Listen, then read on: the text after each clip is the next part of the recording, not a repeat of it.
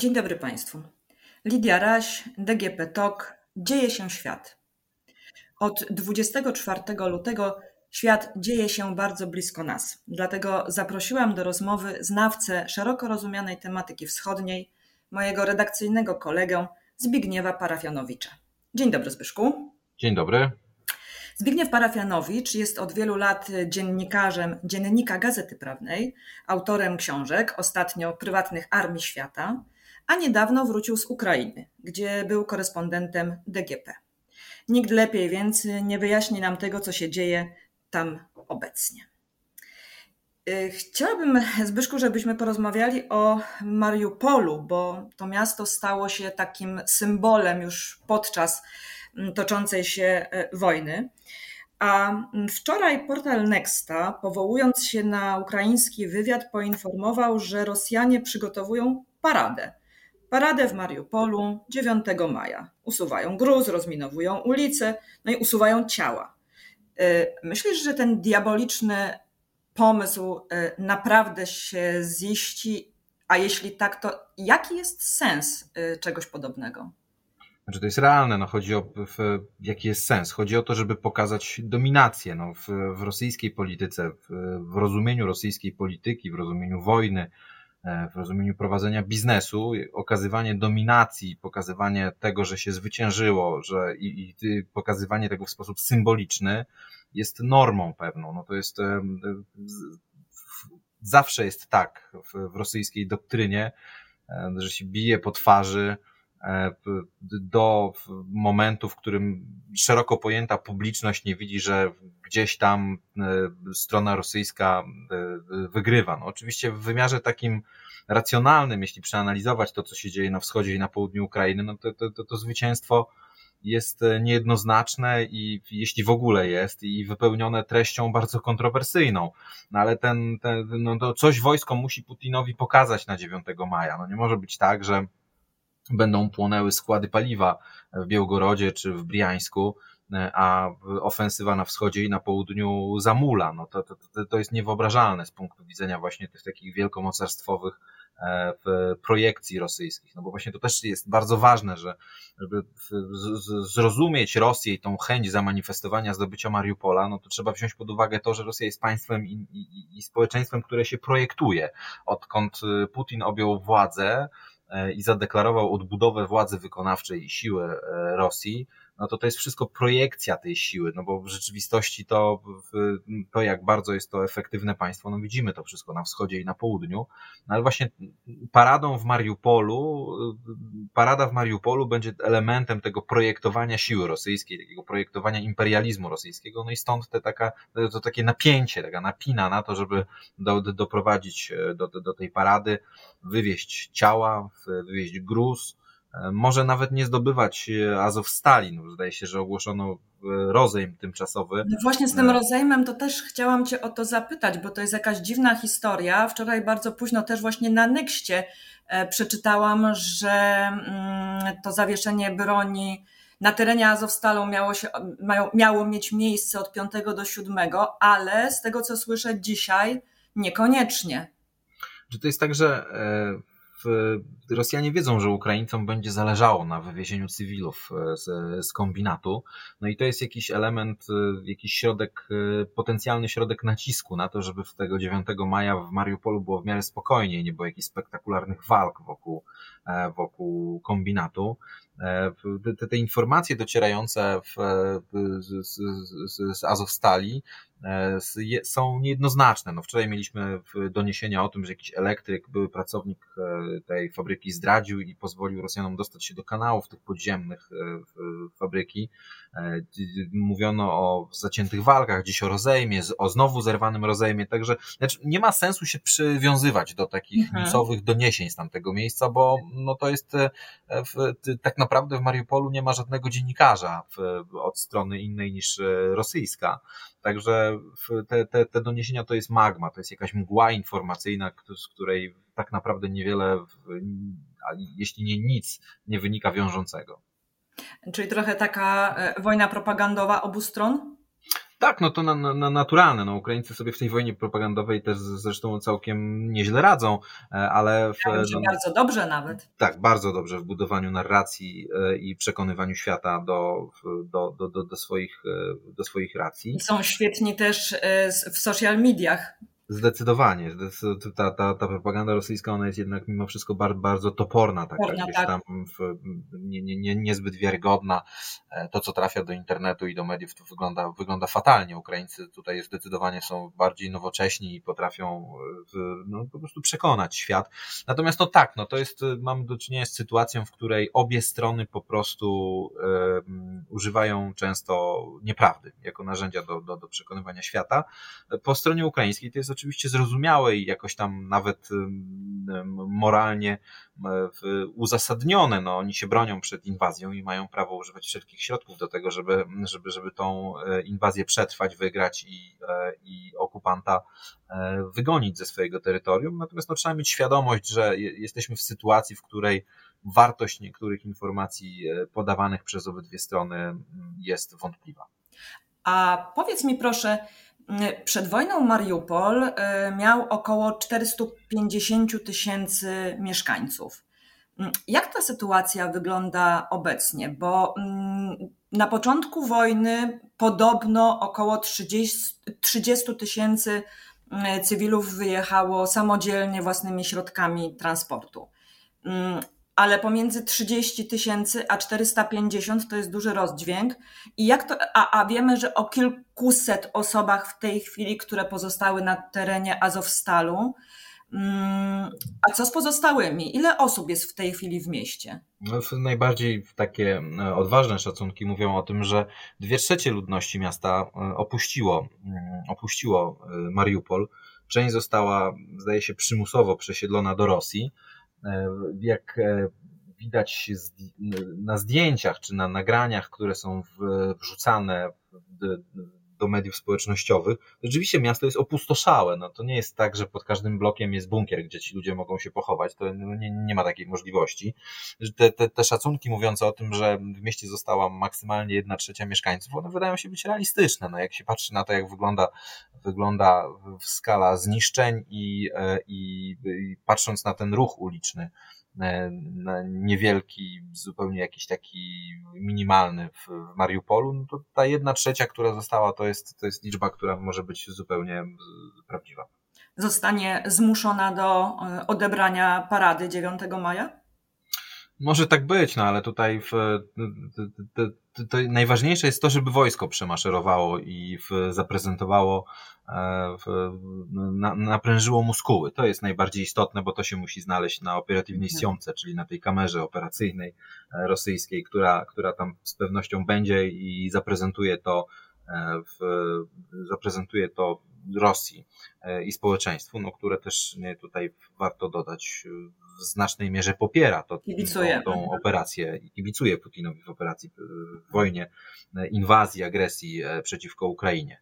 E, także najważniejsze jest to, żeby przemaszerowało wojsko i pokazało e, tą swoją mityczną siłę.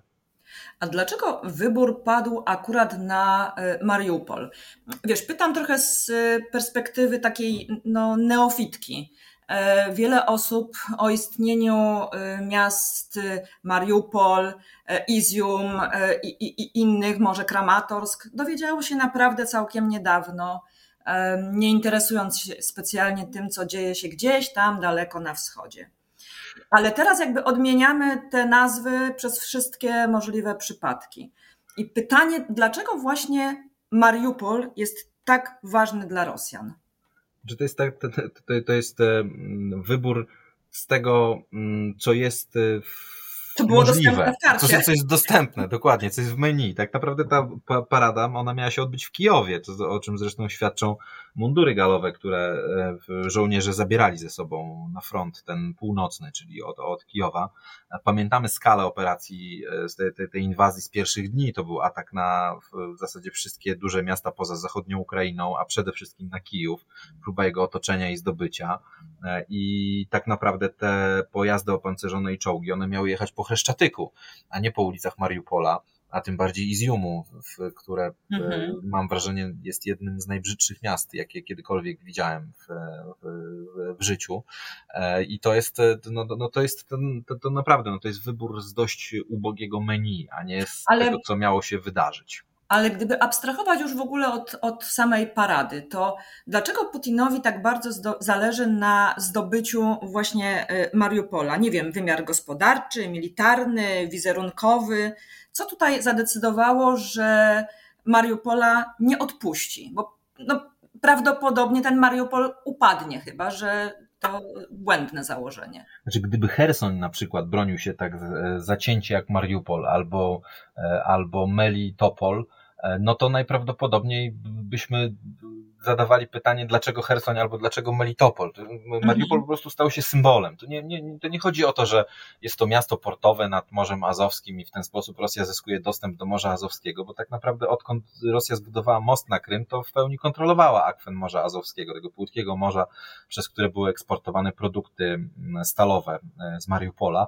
Także tutaj bardziej chodzi o takie przełamanie e, tego symbolu, złamanie z, z takiej interpretacji, że to są termopile ukraińskie i że to mhm. są, że to jest miejsce, które wpisuje się w jakąś taką, e, staje się symbolem w budowaniu e, takiego mitu założycielskiego narodu politycznego ukraińskiego, który Putin mocno zresztą no tutaj podlewa tą budowę tego mitu założycielskiego, takiego współczesnego narodu ukraińskiego. E, no i Mariupol doskonale się nadaje do tego, żeby taką rolę symbolu pełnić. Stąd też próba złamania go i pokazania, że, że, że nie, że tam zawiśnie flaga rosyjska, że zresztą pojawiają się już zdjęcia też w mediach społecznościowych, że organizowane są jakieś takie, e, takie e, paramilitarne organizacje złożone z młodzieży e, ukraińskiej, która zdecydowała się na kolaborację z, z Rosjanami. Oni dostali jakieś takie kuriozalne mundury pustynne i, i, i mają wystąpić w tej w, też w, w jakiejś formie takiego pokazu rosyjskiego. No, chodzi po prostu o złamanie tego mitu, pokazanie, że on w zasadzie nie istnieje, że gdzieś tam jakaś grupa niedobitków ukrywa się pod, e, pod gruzami tego, tego kombinatu. E, te symbole są ważne, no bo przecież w 2014 pamiętamy obronę lotniska w Doniecku i, i cyborgów tak zwanych, czyli te oddziały, które, które w tej beznadziejnej walce przez bardzo długi okres broniły tych te, te, te ruin lotniska w Doniecku i to też jest jeden z takich symboli i takich takich e, punktów, bardzo taką latarnią w budowaniu tego, te, tych mitów założycielskich e, współczesnej Ukrainy. E, I, I, też no, Putin i jego doradcy no, to nie są, nie, nie są skończeni idioci. Oni rozumieją, że te mity założycielskie one odgrywają bardzo ważną rolę. Te, te, te, takie budowanie nowych ideologii, nowych no, nowych religii, no to, to ma ogromne znaczenie dla Ukrainy i dla państw, które E, które, które uzyskały niepodległość na, po upadku ZSRR. To jest trochę mm, abstrakcyjna sytuacja, w której ten ruski mir wnosi się na czołgach wjeżdżających do miasta. Do miasta, w którym, jak czytam, popraw mnie, jeśli tutaj coś kłamie i mieszam, miasta, które w gruncie rzeczy nie czuło y, braku sympatii do Rosji. Mm, czytam, że na przykład y, niekoniecznie y, byli zwolennikami mieszkańcy Mariupola w takim badaniu ogólnoukraińskim, niekoniecznie byli zwolennikami na przykład przystępowania Ukrainy do NATO. Myślę, że teraz y, Putin otrzymuje dokładnie odwrotny prezent niż sobie wymyślił, bo e, stworzył sobie tak zaciekłych wrogów, o jakich mu się chyba nawet nie śniło. Znaczy ja się kiedyś rzeczywiście zastanawiałem, jaki sens ma e, odwracanie tych e, sympatii, bo tak naprawdę ten, ten eksport tak zwanego rosyjskiego świata na wschód i południe Ukrainy, no on przynosi efekt odwrotny od zamierzonego. E, co zresztą też na przykład przed wojną wynikało nawet z badań socjologicznych, które prowadziły różne fundacje e, w Donieckiej, w tak zwanej Donieckiej Ługańskiej Republice Ludowej. Wyraźnie z tych badań socjologicznych wynikało, że w związku z COVID-em, z tym brakiem zainteresowania e, Rosji tymi, te, tymi terenami, ta sympatia do rosyjskiego świata malała sukcesywnie. I to samo obserwujemy w Mariupolu, w Chersoniu, zresztą też słynny taki filmik, który gdzieś tam krąży po mediach społecznościowych, jak jeden z mieszkańców Chersonia Rosja uderza z liścia w czoło tego na, na, na, na takiego Gauleitera, którego tam na, naznaczyli Rosjanie w Hersoniu. Natomiast ja mam wrażenie, że Putin i kremlowscy doradcy mają to gdzieś. Nie chodzi o to, żeby tam cokolwiek zbudować. Nie chodzi o to, żeby te tereny rozwijały się i miały jakąś perspektywę. Chodzi o to, żeby po prostu nie miało, tych terenów nie miała Ukraina i żeby ta czarna dziura Wejść była takim, ta, dokładnie, żeby była takim mhm. mrakiem na, na, na, na, na, ciele Ukrainy e, i, i, i takim, ta, taką czarną dziurą, która powoduje, że Ukraina jako państwo staje się antyrozwojowe. E, I, i tu chodzi tylko o to. No, też Putin nigdy nie był ani w Doniecku, ani w Ługańsku po, po wywołaniu separatyzmu na tych terenach. No, był w, na Krymie, jeździł do Sewastopola, no bo to jest, e, on jest święcie przekonany o tym, że to są tereny, które nigdy nie powinny znaleźć się, że Półwysep nigdy nie powinien znaleźć się w składzie Ukrainy, ale na, na tereny separatystyczne, no nie jeździ do Cchinwali, nie jeździ do, e, do Suchumi, nie jeździ do Tyraspola, do tych wszystkich miejsc, w których wywołał separatyzm i te konflikty E, zamrożone. E, tak, także to jego nie interesuje to, żeby to były tereny, Tam już w których się. Robił. Tak, to jest czarna dziura, która mhm. jest e, w takim ciężarem u, u szyi, w, czy to Gruzji, czy Mołdawii, czy Ukrainy, i to wystarczy. To jest satysfakcjonujące. To jest, to, to, to jest taki potencjał zła, który, który Kreml satysfakcjonuje. Pomówmy o obrońcach Azowstalu. Mm, kim oni są, bo tutaj. No właśnie. Rzeczywiście, tak, to będzie trudny y, y, temat, ale bardzo ważny, bo wymaga po prostu chyba wyprostowania pewnych y, kwestii. Najwięcej mówi się, bo to wzbudza kontrowersje o pułku Azow, ale to nie są jedyni obrońcy tego zakładu.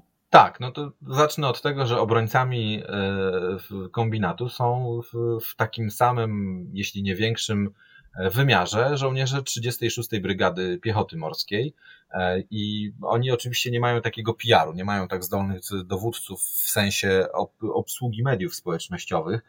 W związku z tym cały świat kojarzy obronę Azowstali z, pułkiem Azow, którego dowódca codziennie lub co kilka dni wrzuca dramatyczną relację, w której relacjonuje to, co się dzieje, co, co się dzieje w tych e, podziemiach, w tych podziemnych korytarzach. No i stąd jest właśnie ta interpretacja. No tutaj ta wojna, ona dzieje się w, w może nawet w większym stopniu w, w przestrzeni medialnej, internetowej i to nie w tych mediach tradycyjnych, które znamy, nie w, w, w podcastach, nie w telewizji, nie E, w gazetach papierowych, ani nie w rozgłośniach radiowych, tylko w mediach społecznościowych. To jest nowoczesne, na tym polega między innymi tak. odmienność tej wojny. Dokładnie. Większość informacji, które czerpiemy e, o tej wojnie pochodzi z krótkich nagrań publikowanych w mediach społecznościowych albo z wpisów na, na Twitterze. Wiesz, Załęski w zasadzie tymi swoimi nagraniami on stworzył jakiś nowy rodzaj komunikacji ze światem, e, a, a pułk Azow z, z, z tych korytarzy podziemnych, w których się broni, no też to jest taka narracja Zresztą w ogóle to wszystko wygląda w, spo, w sposób taki dość fascynujący, poza oczywiście wymiarem takim tragicznym tego wszystkiego, co się tam dzieje. No to mamy fabrykę, mamy żołnierzy w, w, no, w nowoczesnych mundurach, nowocześnie uzbrojonych, którzy nadają z tych, z tych podziemi. To wszystko wygląda jak sceneria jakiejś gry y, komputerowej, e, jak, jak obserwuję czasami e, swoich synów, jak grają w te w gry te, w wojenne, no to, to to jest jakby wyjęte stamtąd, tak? I to te, te, te nagrania, te setki w, żołnierzy Azowa, no one się wpisują doskonale w te takie współczesne narracje i, i w taką, e, w relacjonowanie tego właśnie, co się dzieje w tym, w tym przedziwnym miejscu. E, I stąd jest popularność pułku, pułku Azow, dlatego on jest ikoną tej obrony Azowstali, mimo tego, że w takim samym, jeśli nie w większym stopniu, e, obroną tego miejsca zajmują się żołnierze Sił Zbrojnych Ukrainy, tej wspomnianej przeze mnie 36. Brygady Piechoty Morskiej. Wśród najchętniej czytanych tekstów e, w serwisie e, Dziennika Gazety Prawnej znalazł się w ostatnich dwóch miesiącach Twój tekst z roku 2019. To był tekst zatytułowany Azow to realny problem. No i opisałeś e, w nim te formacje i no, jej ewidentne związki z ruchem neofaszystowskim. Ale minęły trzy lata. Coś się zmieniło, nic się nie zmieniło, jest mit, nie ma mitu. Powiedzmy, co to jest za, za pułk? Co... Znaczy, to tu trzeba na, na, na, ten problem e, hajlowania niektórych formacji na Ukrainie e, trzeba spojrzeć trochę szerzej, bo to jest, e, to jest rzeczywiście zagadnienie, które do momentu sprawowania urzędu szefa MSW przez Arsena Awakowa, który z pochodzenia jest Ormianinem, ale był z, pochodzi z Charkowa, był wieloletnim szefem MSW, bardzo wpływowym i takim, który uprawiał własną indywidualną politykę na, na, na Ukrainie.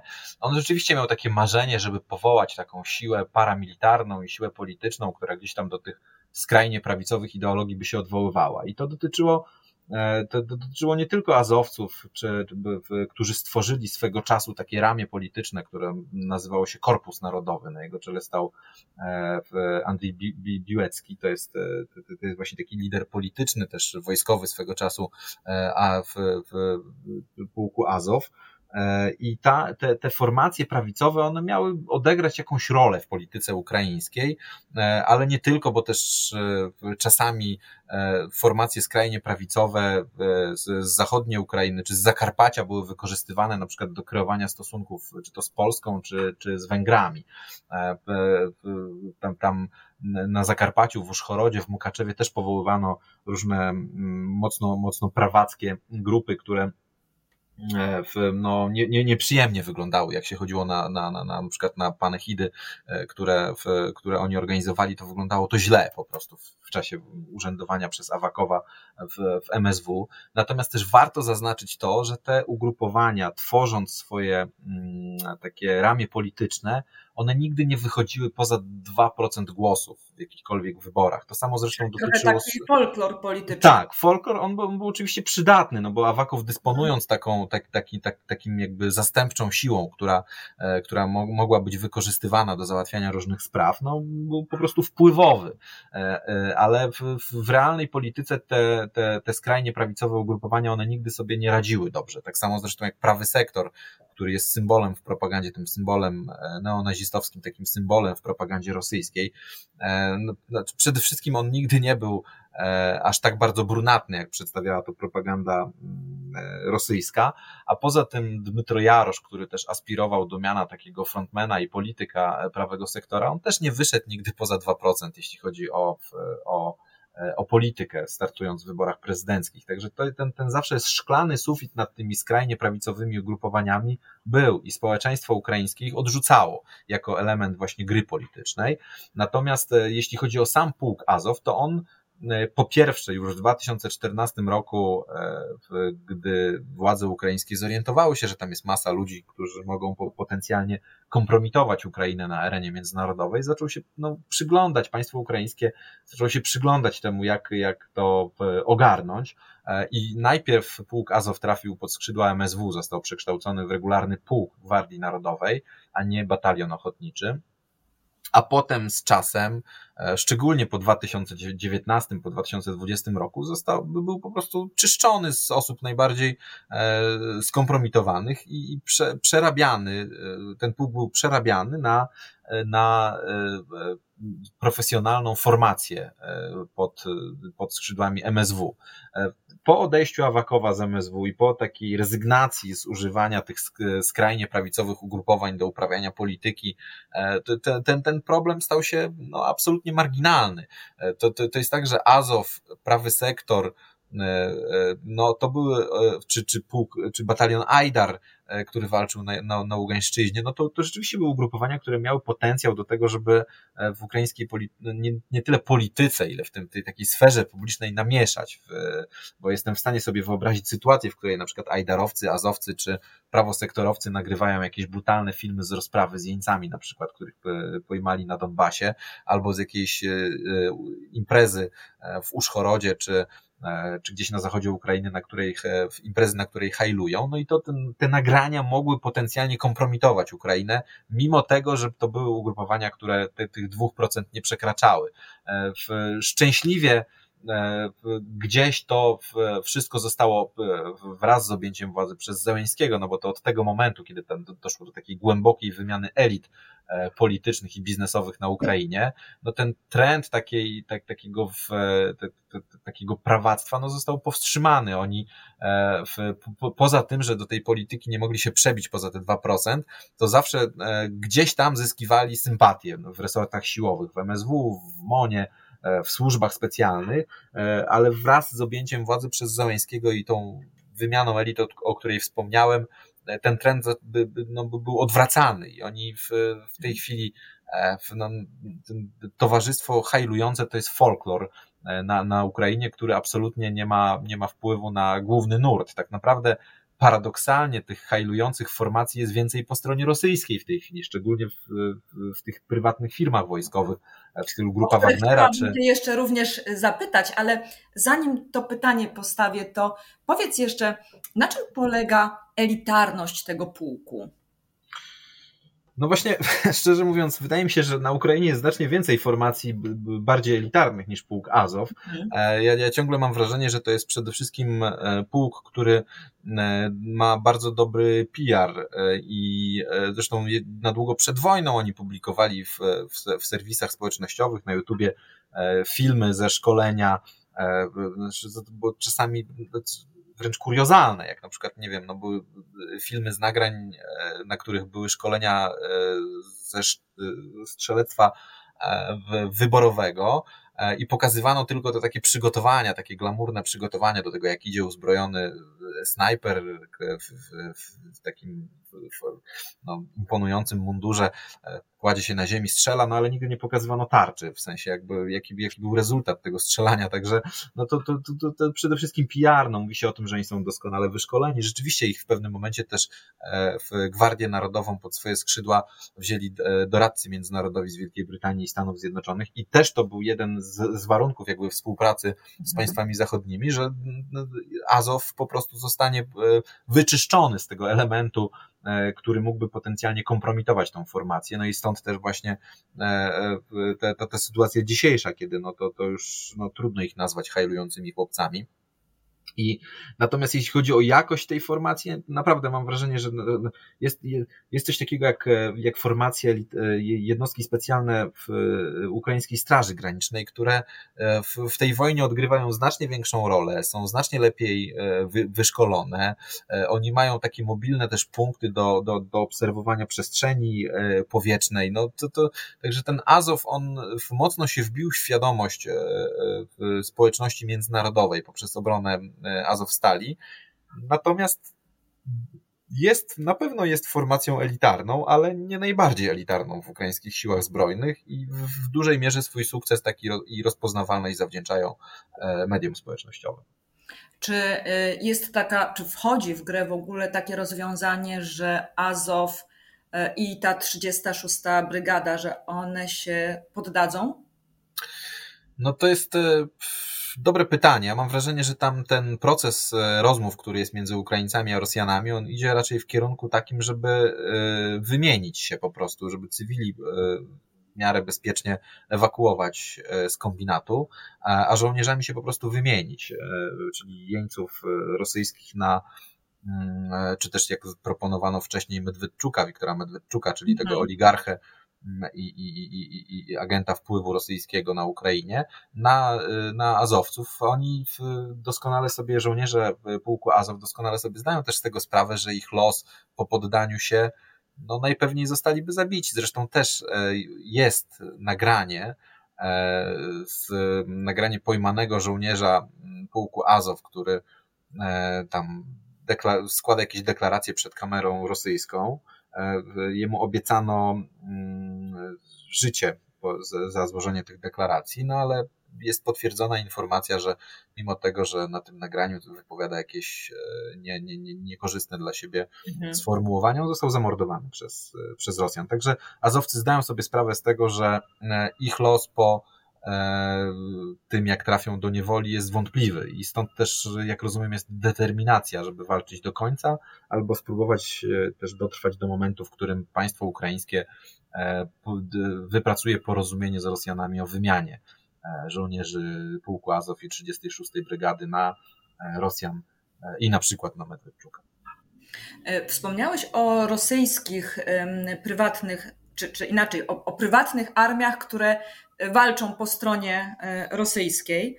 Mm, czy takie prywatne armie atakują też Azowstal? Chyba nie. To, to, to, to jest tak, że on w, w tej wojnie e, Wagnerowcy i prywatne armie Putina, one e, mogą odegrać rolę w okupowaniu terytorium, ale w walce one się nie sprawdzają. W walce z realną siłą zbrojną, z realnymi jednostkami, e, profesjonalnymi jednostkami wojskowymi, to nie jest siła, która może coś zawalczyć. Wagnerowcy czy prywatne armie Putina to są formacje, które dają sobie radę w państwach fantomowych, w państwach upadłych, E, takich jak nie wiem, RSA, Mali, Libia e, czy w, w Syrii, e, dają sobie radę do momentu, gdy nie natrafią na dobrze zorganizowanego przeciwnika, na realną siłę zbrojną. No tutaj takim potwierdzeniem tego, tej tezy może być Syria i próba i starcie z Amerykanami pod Az-Zaur. Wagnerowcy we współpracy z Syryjczykami próbowali przejąć instalacje naftowe Amerykanów, kontrolowane przez Amerykanów. E, no i po prostu zostali rozbici w pył. E, I, te, i po, też no, wydaje mi się, że do, dowództwo tej prywatnej firmy i Rosjanie są świadomi tego, że w starciu z, z, z siłami zbrojnymi Ukrainy, czy, czy, czy nawet z batalionami ochotniczymi ukraińskimi, no po prostu nie mają szans. Także na pewno jest to formacja, którą można wykorzystywać, to są to formacje, które można wykorzystywać do terroryzowania ludności cywilnej, do okupowania terytorium, ale chyba nie do prowadzenia skutecznych działań wojennych. Zresztą Wagnerowcy brali udział w bitwie pod Debalcewem w 2015 roku e, i tam doszło niemalże do buntu przeciwko Dmitriowi Utkinowi, czyli tym, temu dowódcy grupy Wagnera, Wagnerowi, temu tytuł, tytułowemu e, Wagnerowi, e, no bo ta formacja sobie nie radziła po prostu w starciu z armią ukraińską, ponosiła ogromne straty. Stąd też te lekcje wszystkie ukraińskie pewnie są zapamiętane. No ale tutaj w, no, no to, to, to jest właśnie Wagnerowcy, czy też ta, ta, ta, ta, ta grupa Jenot, która niedawno została rozwiązana w związku z tym, że nawet jak na, na, na warunki rosyjskie była e, totalnie skryminalizowana, e, no to są formacje hajlujące i to tak do, dosłownie. No, to też oczywiście nie wpływa na całokształt oceny państwa rosyjskiego, że Rosja jest, cała Rosja jest państwem hajlującym, natomiast no, te formacje, e, czy w, w, prywatna spółka wojskowa Wagnera, czy grupa Wagnera, grupa Jenot, wiele takich formacji, które gdzieś tam, stowarzyszeń patriotycznych, które gdzieś tam funkcjonują na obrzeżach armii rosyjskiej, no to są hajlujące formacje bez dwóch zdań. E, a do czego Rosji w takim razie takie prywatne formacje są potrzebne? Czy one doskonale sprawdzają się właśnie w państwach fantomowych? Jak Rosja chciała wyprzeć Francuzów e, z Afryki subsaharyjskiej, e, ograniczyć ich wpływy w państwach tradycyjnie. To jest kwestia oszczędności finansowych? Tak, tak, mhm. i kwestia obcej flagi. W, w, takim sensie, że zawsze można się tej formacji wyprzeć, nie, jeżeli coś pójdzie nie tak. Mhm. Tak, to jest, e, to jest dokładnie. To jest to, to, to Surkow, e, który niedawno został odsunięty od, od e, Kremla i od doradzania Putinowi, on sformułował to pod hasłem siłowa ekonomika, czyli jakby takiej próby zabezpieczania interesów ekonomicznych Rosji właśnie w państwach, które były objęte arabską wiosną. No, projekt ewoluował, później Wagnerowcy byli wykorzystywani w, w czasie aneksji Krymu, e, na, na, na Donbasie z, z mniejszymi sukcesami, z małymi sukcesami, z, z, bez sukcesów na Donbasie e, i w Afryce subsaharyjskiej, czy też właśnie w Libii. E, w Afryce subsaharyjskiej najskuteczniej, bo oni najbardziej namieszali w Mali, w Republice Środkowoafrykańskiej. Mm, kiedy byłeś w Kijowie, rozmawialiśmy między innymi na temat Wagnerowców, którzy to właśnie w tym Kijowie na pewno wtedy byli. Tak. A czy coś się zmieniło? Czy teraz, kiedy Rosjanie odstąpili od stolicy Ukrainy, myślisz, że, że Wagnerowcy nadal tam są i, i, i rozrabiają ten grunt? Znaczy to jest tak, że to, to policja i SBU e, w pierwszych dniach wojny, no to, po, po, to, to były formacje, które podjęły ogromny trud, żeby wyłapać tych wszystkich e, dywersantów, E, którzy mieli szerzyć terror na, na, na tyłach e, regularnych działań zbrojnych. I rzeczywiście no, wyłapywano, wyłapywano dywersantów powiązanych albo z jednostkami specjalnymi rosyjskimi, albo po prostu wywodzących się, dywersantów wywodzących się właśnie z grupy Wagnera, e, byłych żołnierzy sił specjalnych, którzy pracowali dla, dla, dla grupy Wagnera i byli instalowani w Kijowie znacznie wcześniej i mieli właśnie tą dywersję organizować na, na, na, na tyłach. Przy czym ja próbowałem ustalić dokładną statystykę tego, ilu tych e, Wagnerowców mhm. e, w grupie dywersantów było. Ukraińcy nie dysponują takimi danymi. Oni, e, to, to, to wszystko też jest we mgle, w takiej magmie informacyjnej. Także ciężko jest ocenić skalę, w jakiej to miało miejsce w Kijowie w pierwszych dniach wojny. Natomiast no, faktem jest, że rzeczywiście wśród dywersantów Wagnerowcy byli, przy czym nie, nie działo się to na masową skalę najpewniej. Mhm.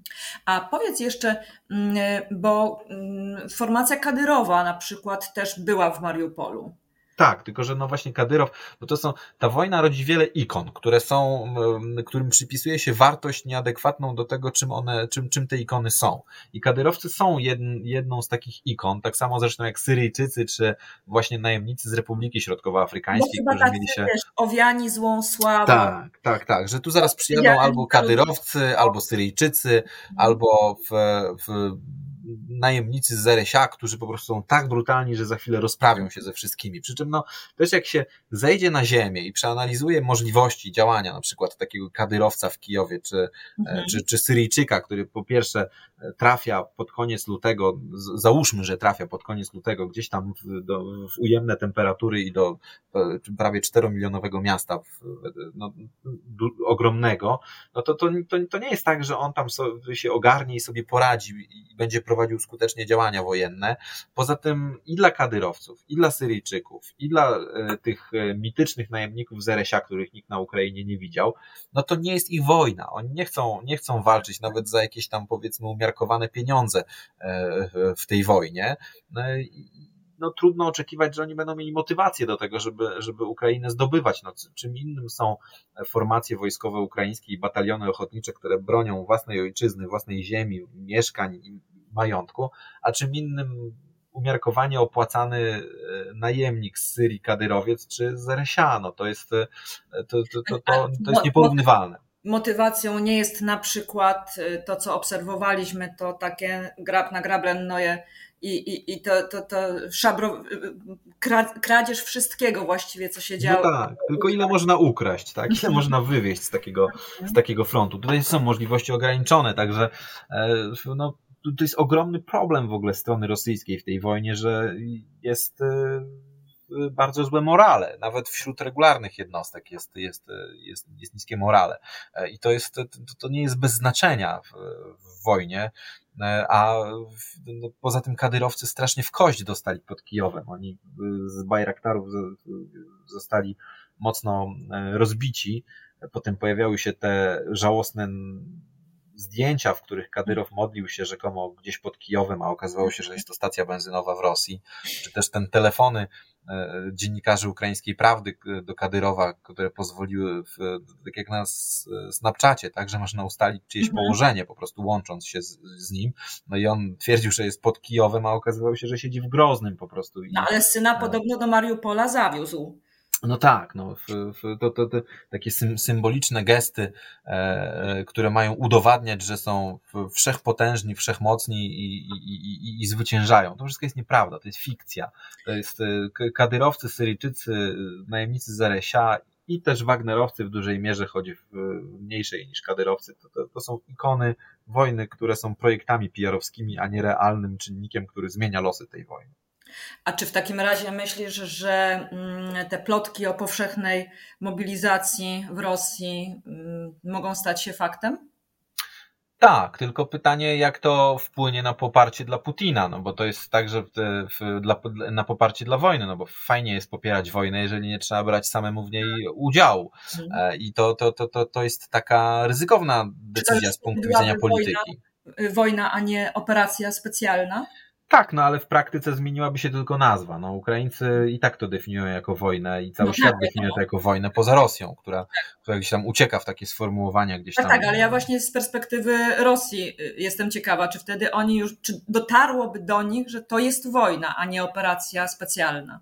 Ja myślę, że gdzieś tam w, w metatezie i tak wszyscy rozumieją o co chodzi na Ukrainie i, i że prowadzone na wielką skalę operacje z udziałem wojsk pancernych, zmechanizowanych i artylerii to nie jest, to nie jest e, to historia z gatunku płaszcza i szpady.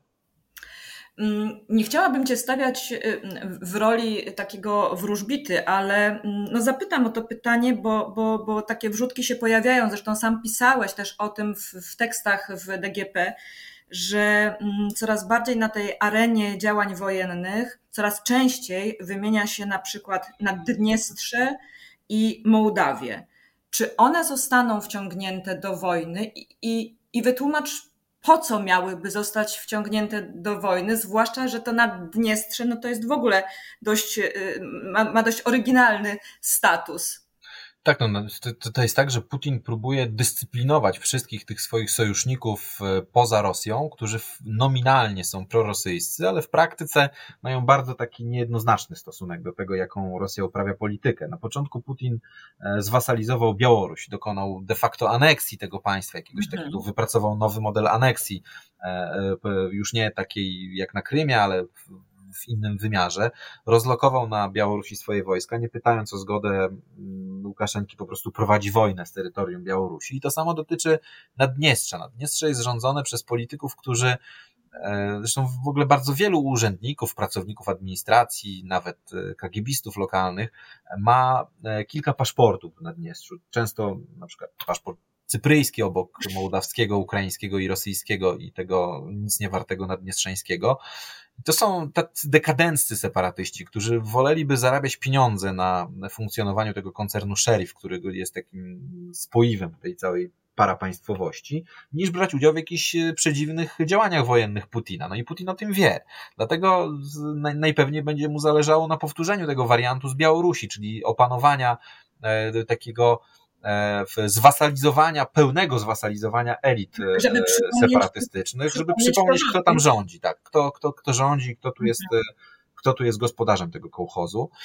I Naddniestrze, no nie można abstrahować od tego, że jest bardzo przydatne, przydatne do tego, żeby prowadzić operacje przeciwko w Odessie, no czy też w wariancie maksimum spróbować e, podporządkować Mołdawię, no bo to jest, to, to, to jest tak, że to jest taki wyścig o to, kto pierwszy Mołdawii zaoferuje e, coś e, realnego, czyli Unia Europejska, integrację, czy dostęp do wspólnego rynku, czy Rosja po prostu zaoferuje wojnę Mołdawii i przejęcie kontroli nad tym państwem. No, w przypadku Mołdawii byłoby to znacznie łatwiejsze niż, niż z Ukrainą, no bo Mołdawia e, w rzeczywistości nie ma sił zbrojnych. To są mhm. trzy brygady zmechanizowane, mhm. które nie mają czołgów nawet. E, I to jest e, tam też nie, nie ma takiego morale do walki w, z Rosjanami. To nie jest w, to, to nie jest armia ukraińska, która walczy od 2014 roku na Donbasie, jest zaprawiona w boju, ostrzelana, ma wymieniony w dużej mierze sprzęt na zachodni. E, armia Mołdawii to fikcja. E, do tego też część elit politycznych mołdawskich że rzeczywiście bardzo przychylnie spogląda na Rosję. To, to są szczególnie politycy skupieni wokół byłego prezydenta Igora Dodona, który w Mołdawia przez wiele lat była objęta sankcjami rosyjskimi, a Dodon dostawał koncesje na sprzedaż towarów do Rosji i ten biznes skupiony wokół Dodona, ten towar na, do, do Rosji mógł y, sprzedawać i przez to finansować politykę swoją, no ale Rosjanie wymagali za to jakiejś tam przynajmniej częściowej lojalności wobec siebie. E, dodatkowo mamy też gagauzję, której elity polityczne, ale też e, społeczeństwo E, mocno orientuje się na Rosję i to, co, co zyskało potwierdzenie wie, wiele razy w referendach, niewiążących referendach, które tam organizowano. Także no, Mołdawia jest skomplikowanym organizmem i no, to jest wyścig o to, kto pierwszy po, e, postawi tam, kto, kto złoży lepszą ofertę, czy Rosjanie siłową, czyli jakby tak, takim zagarnięciem tego po prostu przez fakty dokonane, czy Zachód mhm. oferując Mołdawii E, szybką ścieżkę do integracji z Unią Europejską.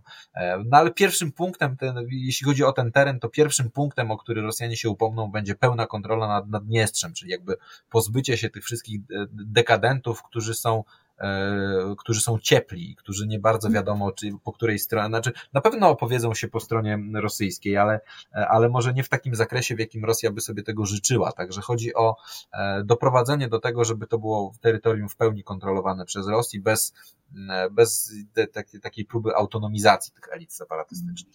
Wizerunkowo też pewno dla Putina bardzo korzystne, tak? Bo to takie to XIX-wieczne zagarnianie tak. ziemi tak, w ogóle zdobycie Kiszyniewa. Więcej, jeszcze więcej. No absolutnie tak, no też e, to, to, co się dzieje teraz na Ukrainie, no to można uznać za porażkę Putina. No to nie jest też sukces Ukrainy, ale jest to na pewno porażka Putina, no bo nie udało mu się e, symbolicznie E, symbolicznie zająć jakiegoś dużego, ważnego miasta, ani Charkowa, ani Odessy, ani Kijowa, ani Sum nawet. Także to jest, to, to, to, to, jest, to, to jest ogromna porażka. Także nie wiem, no na przykład desant taki na wzór kazachski na lotnisku pod Kiszyniowem i wejście do Kiszyniowa, no, które jest miastem o wiele mniejszym i naj, najprawdopodobniej nie, nie, niechętnym do, nie tak chętnym do obrony, na przykład jak Kijów czy Mariupol, no to byłby sukces taki wizerunkowy, strategiczny, ogromny dla, dla, dla Putina, czyli takie podporządkowanie w stolicy, za, za, zawieszenie flagi rosyjskiej w, w, w stolicy państwa europejskiego. Mhm. Y, na koniec mm, zadam Ci jeszcze pytanie o prezydenta Załęskiego.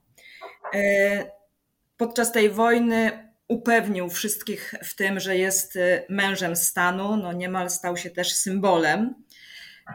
Można powiedzieć, że wojna spowodowała, że te rozmaite partie polityczne, które nie zawsze sobie spijały z dzióbków, na ten czas zawarły jakiś rozejm. No ale polityka to jest polityka. To trudno oczekiwać, że tak będzie stale. A poza tym, no i to jest moje pytanie, czy Zełenski będzie musiał podejmować w jakimś najbliższym czasie decyzję o, o ustępstwach? I jeśli tak, to jak ona zostanie przyjęta? Bo z jednej strony ty mówisz o tej wytrzymałości niesamowitej społeczeństwa ukraińskiego i takiej akceptacji konieczności wyrzeczeń.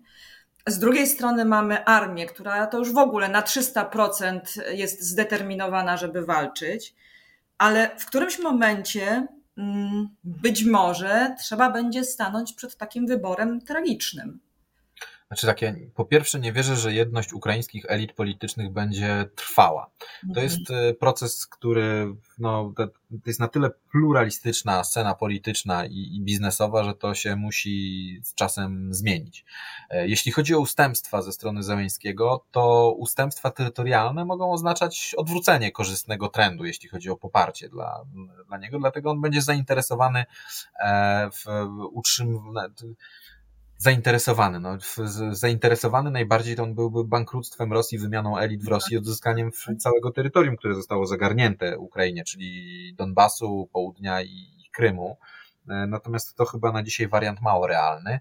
E, także to, to, to pewnie raczej będzie, będziemy świadkami takiej wojny pozycyjnej w wymiarze makro Donbasu, czyli tego, co się działo w Donbasie po 2014 roku, takiej wojny pozycyjnej przy linii rozgraniczenia i nieuznawaniu tych zdobyczy terytorialnych i rosyjskich i nieuznawaniu republik separatystycznych, no ale jednak e, trwaniu w takiej wojnie pozycyjnej.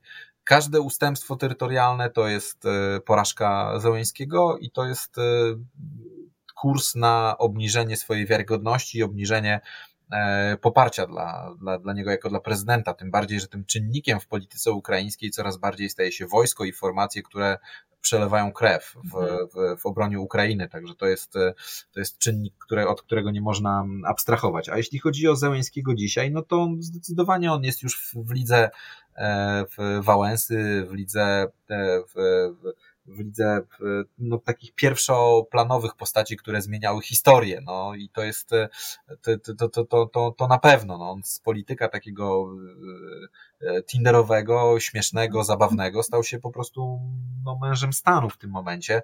E, no tylko znamy z historii przypadki e, rozmieniania się na drobne mężów stanu. No tutaj przywołany Wałęsa jest chyba najbardziej takim przydatnym przykładem do tego, żeby to opisać, czyli objęcie władzy po upadku komuny, mhm. wojna na górze, gdzieś tam później mhm. jakieś nierozsądne deklaracje w, w mediach. E, także zawsze można wrócić do, do, do, do stanu e, z przeszłości. No ale na dziś, e, na dziś Załęski jest mężem stanu. I raczej na dziś, gdybyśmy tak podejrzewali, no to takich rozmów E, potencjalnego dogadywania się, że jednak ten wschód, od tego wschodu jakoś odstępujemy, raczej nie ma. No obie strony nie są tym zainteresowane, ani, ani Zełęński, ani Putin.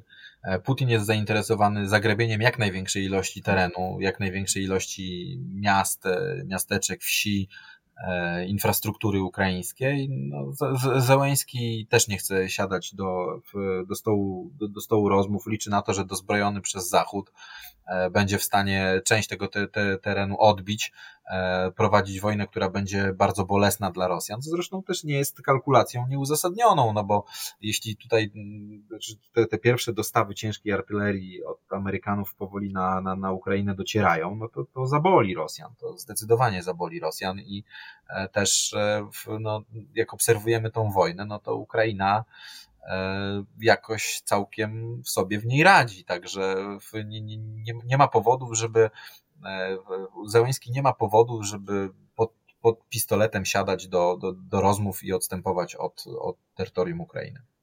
I to jest chyba dobra puenta. Bardzo Ci dziękuję za rozmowę. Dziękuję.